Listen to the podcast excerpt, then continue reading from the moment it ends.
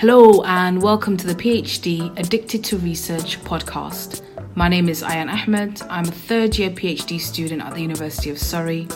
My research project looks at the neurobehavioural and biological processes of chat, which is a plant that is chewed in the Middle East and East Africa for its psychostimulant properties. Today's podcast is all about the writing up of your thesis, and to help us navigate somewhat through this are my fellow SSA peers, Carol and Dan. Hi, Ayan. Okay, so my name's Dan and I'm a final stage PhD researcher based at the University of East London, and I'm currently writing my thesis at the moment, which is on the molecular mechanisms of alcohol addiction. Hi, my name is Carol and so I'm a postdoc at the Addictions Department at King's College London. I submitted my thesis 7 months ago, so I'm still in the in-between stage where I'm not quite a PhD postdoc just yet, so I'm submitting corrections and waiting for the final outcome. Thank you for joining us today and welcome. So did either of you do any form of workshop training with regards to writing up your thesis? So I didn't attend any formal writing up workshop, and actually I found the writing up period, it wasn't very well defined, and it's going to be different for everybody. So some people, I've been asked along the way, well, when do you start writing up? How long do you think it takes? And I think that's a really difficult question to actually answer, because for me, I started writing up my thesis in my first year. So whenever you go along throughout the whole stage of doing your PhD, you're going to be writing up little bits and pieces. So if you have to write up a systematic review or a narrative review on your topic, getting everything together, that's going to ultimately form part of your introduction chapter as well. So all the bits and pieces that you write up as you go along will go into your thesis. It may need revised and redraft, but it will ultimately form part of your thesis. And also, if you have to write any protocols for any research studies that you do along the way, that material can be recycled as well. So for me, it wasn't really a defined period, but I would say that I was knuckling down in the write-up stage for probably the last 9 months of my PhD. But I didn't do no formal workshops, no training. I just knuckled down, tied myself to the computer chair and made myself write. Yeah, so I'm the opposite to Carol, actually, that I did go to a workshop that was hosted by my university as part of the PhD development program. So they offer a series of seminars on a range of different topics which you can sign up for, and my university put on one on how to prepare and to put together the thesis. So what this workshop consisted of was what the thesis was, how to kind of get in the mindset of preparing it, and bring in together, like Carol said, all of these documents that you've prepared throughout your PhD thus far, and also getting to the stage whereby you can submit the thesis as it's being prepared. So I did go to a workshop, which I guess could be classed as formal training. I know there's lots of resources online as well, which will prepare you for this, but definitely check in your university to see if there's any workshops or seminars that are available to help prepare you would be a good piece of advice, I think.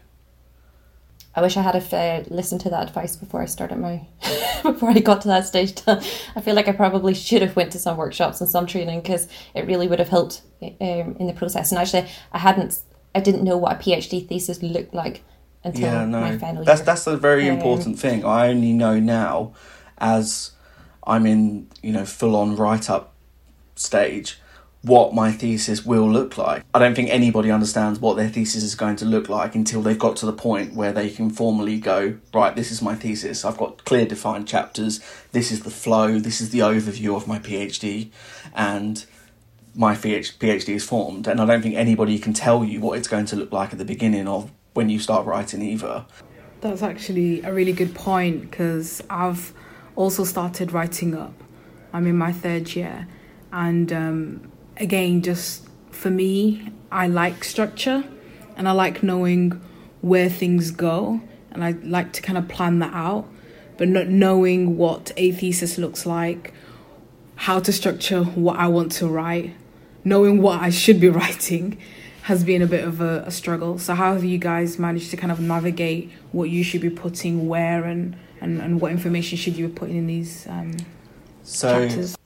That's a really good point as well, and I'm sure that many listeners will be thinking exactly the same thing, that they like to think that they know what's going to be in the thesis and what's in the thesis. I think you will find out very different things.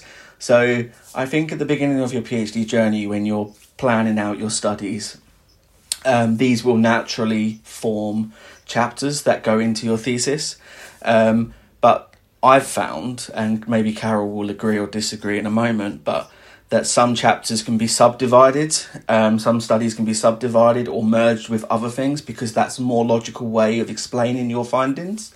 So I think it's great to have clear intentions of where you want to go, but linking back to my previous point, it's only when you're in the midst of writing that you really find out what your PhD thesis is going to look like.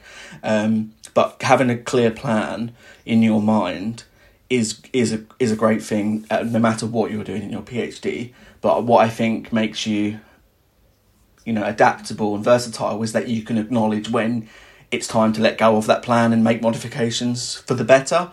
There's no point sticking with a plan because that's the plan I've set if it's not going to, make your work beneficial to your work. Totally agree. What do you think? And I remember, Dan, right at the start, I would say it was probably whenever I was in my second year and I was starting to think about the daunting process of writing out my thesis, and I kept getting hooked up on, okay, chapter one's going to be this, chapter two's going to be this, chapter three, and I was almost trying to force different pieces and the content into those predefined chapters that I had somewhat created, and my supervisors kept saying, it's okay to have a preliminary structure, but that will change as you go along, and things will naturally fit into a different chapter, and it's okay to move that, and that makes sense. And I think it's quite a unique decision that you will have to make, because no two theses are going to look the same, and the way that you structure that will ultimately depend on the methods that you have taken, your methodology, and the way that you want to actually submit your thesis. So different institutions will have different regulations on that, but my thesis was submitted incorporating publications.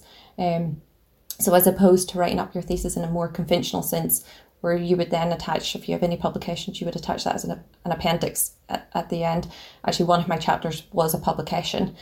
And right at the start, I thought that I was going to, being very optimistic, I thought that I have three main studies, I'm going to publish my three main studies and include them as the publications within my thesis. So each chapter would have their own introduction, methods, results, discussion. So they would form as standalone studies. But actually, in the end, I had one publication, which was a systematic review meta-analysis. So it made sense to be a standalone chapter, and then the rest of it didn't. It didn't form the structure that I originally thought it was going to, and I had a completely separate methods chapter. But I think it's important to have an idea of what your structure may look like and where your content may be placed. And you can work on that as you go along, and it's quite an iterative process, and the final product may not look like your original structure and what you thought of at the start. But my tip, and what I found super helpful, was quite early on, it must have been within the first 6 months of my PhD, I created a template document where I just put the headings, introduction, literature review or narrative review, whatever it was, method, results, discussion. And whenever I came across a particular research article, or I had some thought or initial interpretation of what I had found, especially with my qualitative work, before you actually do the formal analysis, you do have some interpretation of what it is and how the data is shaping up. And I would have went back to my template and just jotted that down within the chapter that I thought that it would ultimately fall within. So at the end, whenever I came to the writing up stage of my thesis, I wasn't starting with a blank document. I was starting with this template that had 100 different ideas in it and had some sort of structure that I would follow. And I think that really helped me to not feel discouraged, because I think the worst thing is just staring at a blank screen. And I find it really difficult to get going with that. So by having this template and some sort of idea of what it might look like, I was able then to take, okay, I will start writing on chapter 3, chapter 4, the methods, and getting that together without actually sitting down with a blank screen and trying to yeah, trying to make a start then. And off the back of that, also being a little bit more flexible with your template and your structure, because things can move around, as both of you guys said, where it fits best as well. Just off the back of that, some of the advice that I was given earlier on was just to get writing. And it seems like it was really sound advice, but at the same time, it was quite daunting. Like, what do you mean just get writing? Like, what do I write? Where do I begin? So in terms of like those that are kind of like towards, I don't know, 12 to 9 month stage of before they submit, how can they kind of get into the frame work of actually writing every day? Is there a structure for that? That was a piece of advice actually that one of my supervisors gave me very early on, was just write something every day. And of course that's easier said than done. And I didn't write every day, but I would have tried to at least every week be writing something that would form part of my thesis, which I found was super helpful then whenever it came to actually this writing up stage, which was, as I said, it's not a very defined stage, but within that final part of my PhD of just solidly sitting at the computer, sitting to write up. I found that really helpful, but it can be a very daunting task. And it's quite a lonely process of writing up as well, because unlike when you're actually in the lab, as you are, Dan, not me, but for me, I wasn't in the clinic anymore. I wasn't collecting my data. I was sitting behind my computer writing up. It can be a really lonely stage. And I think it can be quite daunting as well, but if you have some words on a page initially, and that you've come up with along the way, that makes it so much easier. Yeah, definitely. I think that's a really good point to make. I was also given the same piece of advice. I didn't follow it, and that's not to say that the advice wasn't good, but for me it didn't work. I really, really tried. But like you said, Ayan, it's daunting. And I think that's something that every listener needs to do if you're in the midst of writing or thinking about starting to write, is that you need to find what works for you. And we've said it in countless episodes now. It's all about finding your PhD feet. And this is almost finding your PhD writing feet. You have to do what works for you. I did not want to be writing sentences every day if I knew that they weren't going to make sense, or if it was content that I wasn't going to include. For me, I wanted to be writing sections of text that I knew was good, and at times that was really inhibiting, because of course I wasn't always going to be able to write good quality writing, and you will always hear advice that it's better to have something than nothing, and you have a draft, you build upon that, and the drafts become better and better and better. But being a perfectionist and having perfectionist traits like I do, for me, that's very, very challenging to write something that I know is not of the best quality. However, if I am going to give advice to previous me in the months that have just gone by, I would be saying, just try and write something and anything that would make your life easier. So again, I think it's really important to find what works for you. But my bit of advice that I wish I would have listened to is just write something, even if you know it's not perfect. It will definitely make life easier. That's actually some really good advice. I try to get up every day and write something. I have to sit and write something. Did you guys set yourself a target with regards to like word count or hours? Was there a particular structure? Well, that's something that I found difficult as well. And I'm using the past and the present tense because I'm at the very late stages of PhD thesis writing. So my thesis is formulated and I'm very close to submitting now. So I'm talking in the past and the present because I am living the experience, but also I've had many months go by where I have been writing. So finding a structure again, I would say you need to find what works for you. I went through stages of very early morning was working for me. And then all of a sudden something changed whereby I was finding myself writing very late at night. And I guess it's very important to note for our listeners that people will be doing different things. You'll have different schedules. You might be completely desk-based. At home, you might be in the lab. As Carol already mentioned, I worked in the laboratory, so I didn't have much time necessarily in my day-to-day work with the computer, so it was difficult for me to write, and I had to take time in the evenings or on the train. People might be working in the field or in a hospital. So it's very, difficult to tell people what the structure is that they should follow, but it's important to find your own structure that works for you. But I think it's important to try and give yourself, especially if you're still data collecting or writing up your and doing your analysis of the data collection, that any time is better than no time in terms of writing. And as Carol's already alluded to before, you can recycle bits of text that you've already written, whether it be a publication or maybe an annual monitor and review document that you've had to submit as part of your supervision. I know every year that I have a monitoring interview with my university to make sure I'm on track. You might have a transfer from MPhil to PhD. There's loads of different reports and documents that you can recycle things from, and I think that's really key. So setting aside time is good, but make sure it's in a structure that works for you. I agree with Dan, and very much for me, I didn't set myself any goals if I need to write so many words every day, because to me, if I didn't achieve that, then I'm going to beat myself up because I didn't get that goal. So for me, my goal was just to be on task every day, to do a little bit. It didn't matter how big or how small it was, as long as I was at my computer writing up something. But another thing to remember whenever it comes to writing up stage, it's not just your schedule that you have to consider, it's also your supervisors, because ultimately they are the ones who are going to be providing you feedback and signing off all your chapters, the final stage of all of your chapters. So you need to be super realistic about the time that it's going to take to do all of that. So it's not only how long is it going to take me to draft this chapter, but how long do my supervisors need to read my chapter and to give me feedback, and then how long is it going to take me to redraft that. So these discussions need to take place with your supervisor really early on. For me, I created a Gantt chart with a timeline, and I put into each of my chapters and then also considered, okay, so whenever chapter 1 is with my supervisors, I'm working on chapter 2. So they always had something at this final stage. They always had something to be looking at for me and give me feedback. So it's about being super organised and efficient with the time that you have.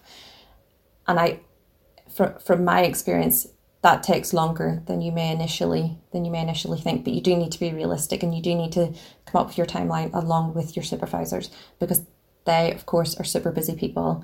And although it may take you 2 weeks or whatever to come up with a chapter, it may take them 3-4 weeks to get around to actually reading over your chapter and giving you the feedback that you need. So I think, that would be that was probably what I found was most beneficial, was having that timeline, having the deadlines. Everybody's agreed to them and we all stick to them. Otherwise, nobody has anything to work towards and it could be an ever-ending cycle. Thank you so much for that. Some really good points there. One of the things that you mentioned was about beating yourself up. As I'm writing up, I'm finding that there are days where I'm just really frustrated with myself. And speaking to also peers who are writing up, there are days where we kind of have really down moods. Were there anything that either of you guys did to kind of help you be more motivated, but also just things to consider when thinking about your own mental well-being and physical well-being? For me, even though I was on time and I knew that I was kind of on task and I was making good progress with it, there was many times where I doubted that I was going to be able to produce a good piece of work. And I think that came whenever you worked so hard on drafting these chapters and then you send them off for feedback. And of course you're going to get feedback, and the more substantial and the more nitpicking that feedback is, the better it's going to be, because then the next draft of your chapter is going to be a better quality. But I found that quite difficult to deal with, because you spend so long, you put so much effort into creating this chapter, and then it comes back and you need to revise it.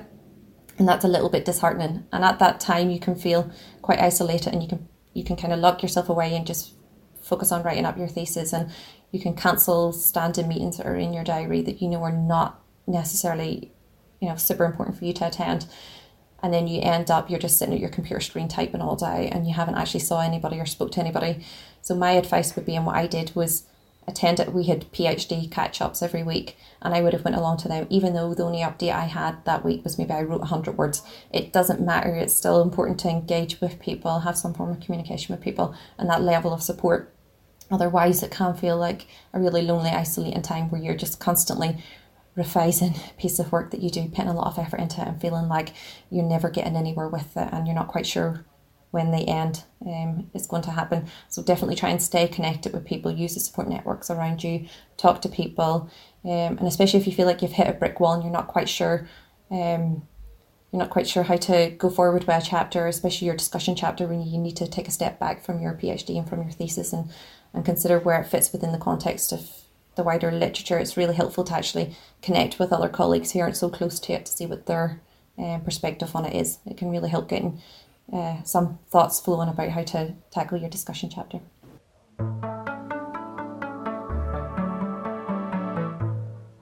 Hello, and today I'm very grateful to be joined by Nicola Metrebian, who's a senior research fellow at King's Addiction Science Department, who's supervised many people through successful writing up and Vivas. So thank you for joining me. Could you maybe start by talking a bit about your experience of supervising people who are writing up? I could, yes. So I've supervised a couple of PhD students, and I suppose, in a way, just to sort of thinking about before the writing up process, just thinking about the whole process of undertaking your PhD and writing up your thesis. I mean, in a way, the whole aspect of your PhD is you're undertaking a process. It's all about the process of it. So not only is it the finished product, but you also need to think about how you move through that product that process. You know, starting off with which supervisors you might choose, and I think, you know, that's something to begin with. The supervisor, you know, what you shouldn't, I would advise against doing is choosing those who are at the top of their field and not thinking about whether you might get on with them or be able to work with them, and even more importantly, or equally as importantly, whether you might they will give you the time that you need. So, you know, I think, above everything else, that's most important. You really need to choose a supervisor who's going to be able to supervise you, provide you with those sessions regularly to make sure you're on track and can support you. So I suppose that's a sort of the first thing that I would say. Going back to it being a process, I wouldn't worry too much. If you often you're wanting to, get everything set in stone. And that's really my point about it being a process, because, even when you're thinking about your the aims of your thesis, right at the start, you probably won't have the same aim as you will have later on. Your aim is likely to change. You need to think about having an overarching aim of your thesis and then objectives. But it's very hard at the start to know what that will be. And actually, it's through your readings, it's through talking to, other experts in the field and also discussing it with your supervisor that you will then start that process of honing your overarching aim into what it should be. And in terms of the writing up, don't leave it to the last minute. And again, it's about having those regular meetings with your supervisor, making sure you've got them, but also make sure you plan out a timetable, because 3 years looks like an awful long time until you realise that actually there's an awful lot that you want to do, bearing in mind that it's a process and you will be changing and fine-tuning things as you go along. You want to make sure that you've left yourself enough time to write up your thesis. So I would always suggest that people start making drafts, start putting down, sort of headers for chapters. So, and I think that helps you as well to think about, what you need to know, what you need to look at. And then with the writing up, most important to work backwards. So when do you need to submit it? And in which case you've got to work out, well, if I need to submit it, I'm going to be working on different chapters, but my supervisors, because there's usually more than one, need to also have a look at that. So you need to build in that time as well, so that you're giving your supervisors enough time to comment on your chapters and for you to get them back, and then to, obviously to revise the chapters accordingly. So it's about, I suppose, being very, very organised, first of all, about it. And also bearing in mind that you're likely to go through a number of iterations of that chapter to get it right. And often it's very difficult to put pen to paper to start with. So if your supervisor's coming back with lots of comments, I wouldn't worry too much, because it's always, you just have to remember it's so much easier to be the person looking at somebody's work and commenting on it, rather than the person who's got a blank sheet of paper in front of them and is trying to write. But I also think it's better to try and write something much earlier on and give it to your supervisor to see, to make sure that your writing's on the right track, that you're writing in the right style, because there is obviously a style to write in which you need to write your thesis. So it's better to start that process earlier and then make sure that you get help. And if you need a bit of help for writing, there are resources out there. And of course, there's lots of training workshops too that you can go on, which will help you around your writing too. So going back to when you said about your supervisors looking at your work and that this kind of evolves over time. And I certainly remember that from my experience. But as a supervisor, is there ever a point where you're reading something up in the final year as someone's writing up and you all of a sudden kind of go, oh, I understand what this is about now? This kind of does it kind of emerge, or is your job much more trying to help people say what you already know that they're going to say? That's a very interesting point, in fact, because I think as a supervisor what you're wanting, and yes, in the writing up, but I think you'd see that before that, you're wanting your student to own it. You probably have ideas of what it should look like, but actually what you're looking for is your student to, for it to be obvious that your student has owned this piece of work, that they're coming back to you and if you like, and suggesting ideas, or perhaps even, critiquing and saying, well, actually, I'm not sure. Why would be a good way of doing it? Could we not do it this way?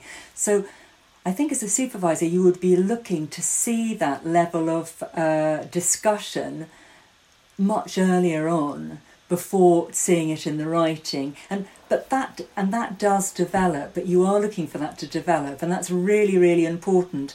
And I think there's a time I think there's probably a time for a student where, for them, less so, maybe more so for the supervisor, but I think for them, it probably clicks, and then they think, I get it. I understand, and I understand how it all fits together. Because, as I say, at the start you have, often the supervisor's the one with the idea, or perhaps some of the idea. So, often the student is, this is not their area of expertise, which is why they're doing their PhD. So that's why I say it's a process. It's a process of doing your PhD, of learning about research methods, of learning to be an independent researcher. And so I think that, for the student, they are likely to, struggle probably. I think it's quite difficult at the start to work out what it is they're supposed to be doing, how and is this actually a thesis, and what do you mean an overarching aim, what is that, and all of those things, and how is all these studies supposed to fit together? And then I think after a while it does click. And I think as a supervisor, you see that in your discussions, as well as then seeing it in the writing too. And that's why saying the aims and objectives are so important, because that usually, in my experience, those are the most difficult things to get right. Absolutely. I mean, it's like the first and last thing you write almost. It's kind of, the first thing that you write and the last thing that clicks into place. So, you said this is all about advanced planning, and I think I completely agree. You know, you can almost cram an essay in a few overnighters, and you certainly can't do that with a thesis. Absolutely not. At what point should someone start thinking about an extension? And I think that again is about timetabling. So you know, you need to have your timetable of writing it up, and to be honest, that's quite difficult, because there are different stages, of course, of doing your PhD, and part of that's around data collection.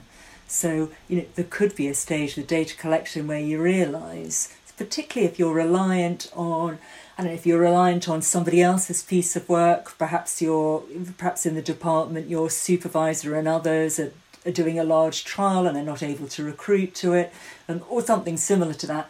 You know, or your own piece of work is struggling about with the recruitment. That could potentially have a knock-on effect. So I think there are points in data collection where this could happen. It could be around recruitment. It could be actually you just can't collect whatever data it was you hoped to do for whatever reason. And it might be that it's not necessarily an extension you need, but you might discuss with your supervisor perhaps the ways of changing your methods slightly. But that's one area. Then the next area, of course, would be around, as you say, writing up. And that's probably more common, where you realise it's going to take you a lot longer to do. Something happens, you know, we can't always predict life.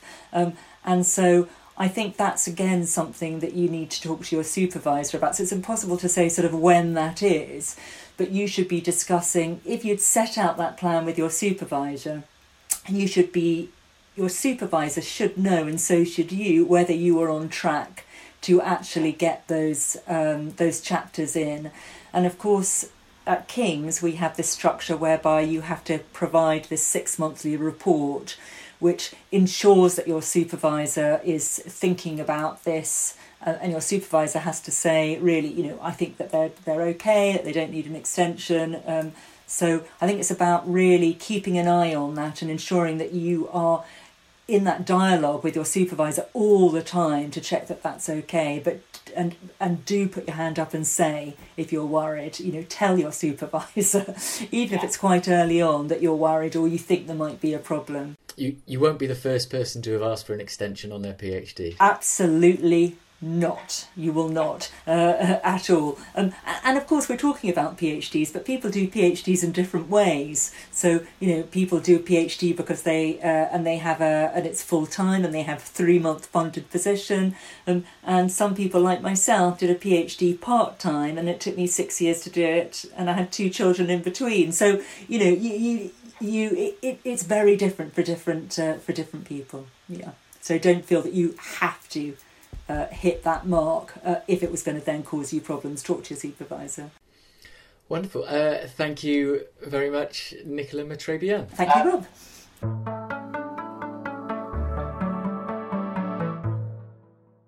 One question that I do have also around writing up, especially for students that may not have English as their first language, or English may not be their first language. I think one of the challenges in writing up is, am I writing academically? Am I writing good quality work? What advice would you give to students, as I said, first language may not be English? Yeah. So I would say, having shared an office with international students, I know that this can be a really challenging thing. And Carol's already said it's important not to beat yourself up. Now, being a PhD student, you would have already had to have proven through an English language qualification that you can speak and write in a coherent manner in English. But that doesn't mean that the challenges are not there. So I think that with your supervisors, it's important to establish that if you are having problems or having difficulties with putting your thoughts to paper, that they're aware of it. They might be able to offer some extra support in the drafting, so they can focus on the way that you're writing and in the style that you're writing. But also making them aware gives them a chance to help you further. So they might be able to offer some resources that are available in your university. I know that we have, again, seminars and workshops, and also a team that are dedicated to help people that don't have English as a first language. So you might be able to get some academic writing support there.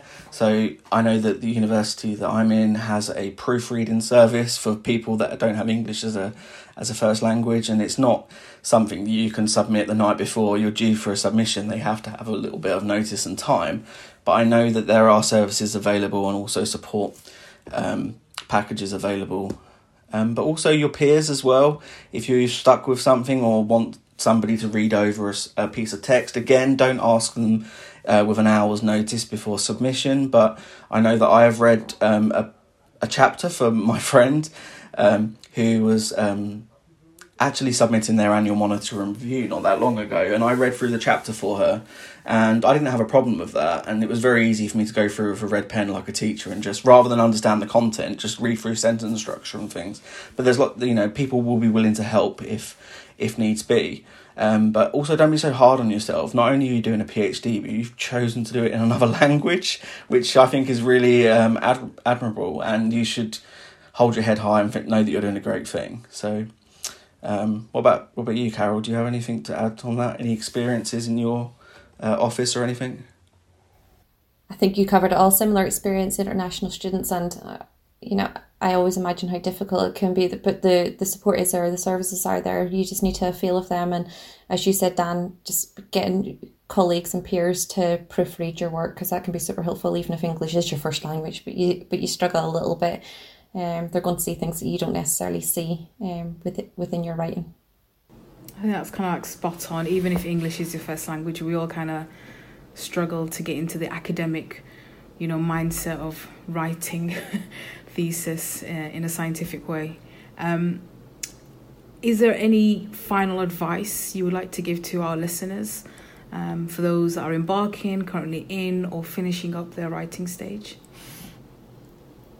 So I think we've covered quite a bit, but one final thing that I want to say is, if you find it difficult to get yourself motivated to actually sit down and start writing, there are a number of techniques that you can use, and you can sign up to writing retreats or virtual writing groups, or using the Pomodoro technique, where you write for 25 minutes on, take 5 minutes out, and repeat that 4 times, and then take a 20-minute break. And I know that can be super helpful for getting people to just focus their mind and stay at the computer. And it's just short bursts of writing up, and especially if you're doing it with a group of people, even virtually on Teams or Microsoft or Zoom or whatever it might be, you can still do that, and it just helps you feel a little bit more connected and motivated to actually sit and write up something.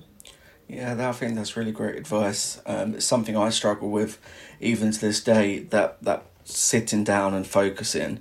I find that the biggest thing that helps me is to actually take yourself away from whatever it is you're trying to do, whether that be writing the thesis or preparing for a meeting or something. It sounds counterproductive, but just taking yourself away for a little while really does help me to sort of refresh and rethink and go back to the task at hand with a clear head.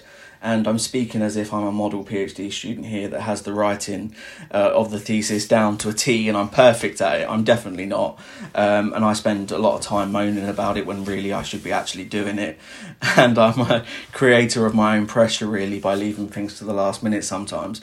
But again, by talking about it and going away and providing resources to where you can get advice, I think PhD students before you or at a higher level than you in terms of their PhD journey so far will often be able to give helpful advice and comments and put you into the right direction of useful resources. It's something that's maybe controversial and sometimes frowned upon. I'm a Twitter user, and I find the Twitter community on academic chatter, for example, the hashtag academic chatter to be a really good resource. I know that sometimes there's some negativity out there, but it's important to know that people are often more than willing to help. So if I put out a tweet and said that I'm struggling with the thesis today, people will often jump in and give motivation or different resources to look at. And Carol's already said the Pomodoro technique, which is something that I use, whereby I work for 25 minutes and have 5 minutes off. Or if I'm really deep into something, I extend it, I double everything. So I have 50 minutes work, 10 minutes rest. And that's something that's really good and useful as well. But I think the main thing is that it's something that we all don't want to do, but we have to. So it's, again, I'm going to reiterate the point that you just have to find what works for you, what works for your environment that you're working in. Maybe you have childcare responsibilities, caring of members of the family. You have to find what works for you. And I think that's the be all and end all of it. That is something we don't want to do, but we have to. And we will. People will. Look at how many people have got the PhD before you and how much they struggled maybe, or you saw the pain that they were going through, but ultimately they got there, and so will you as well. Thank you so much, Dan. I think for me, as I'm at the start of the write-up phase, the advice that I would possibly give to our listeners is think about your environment.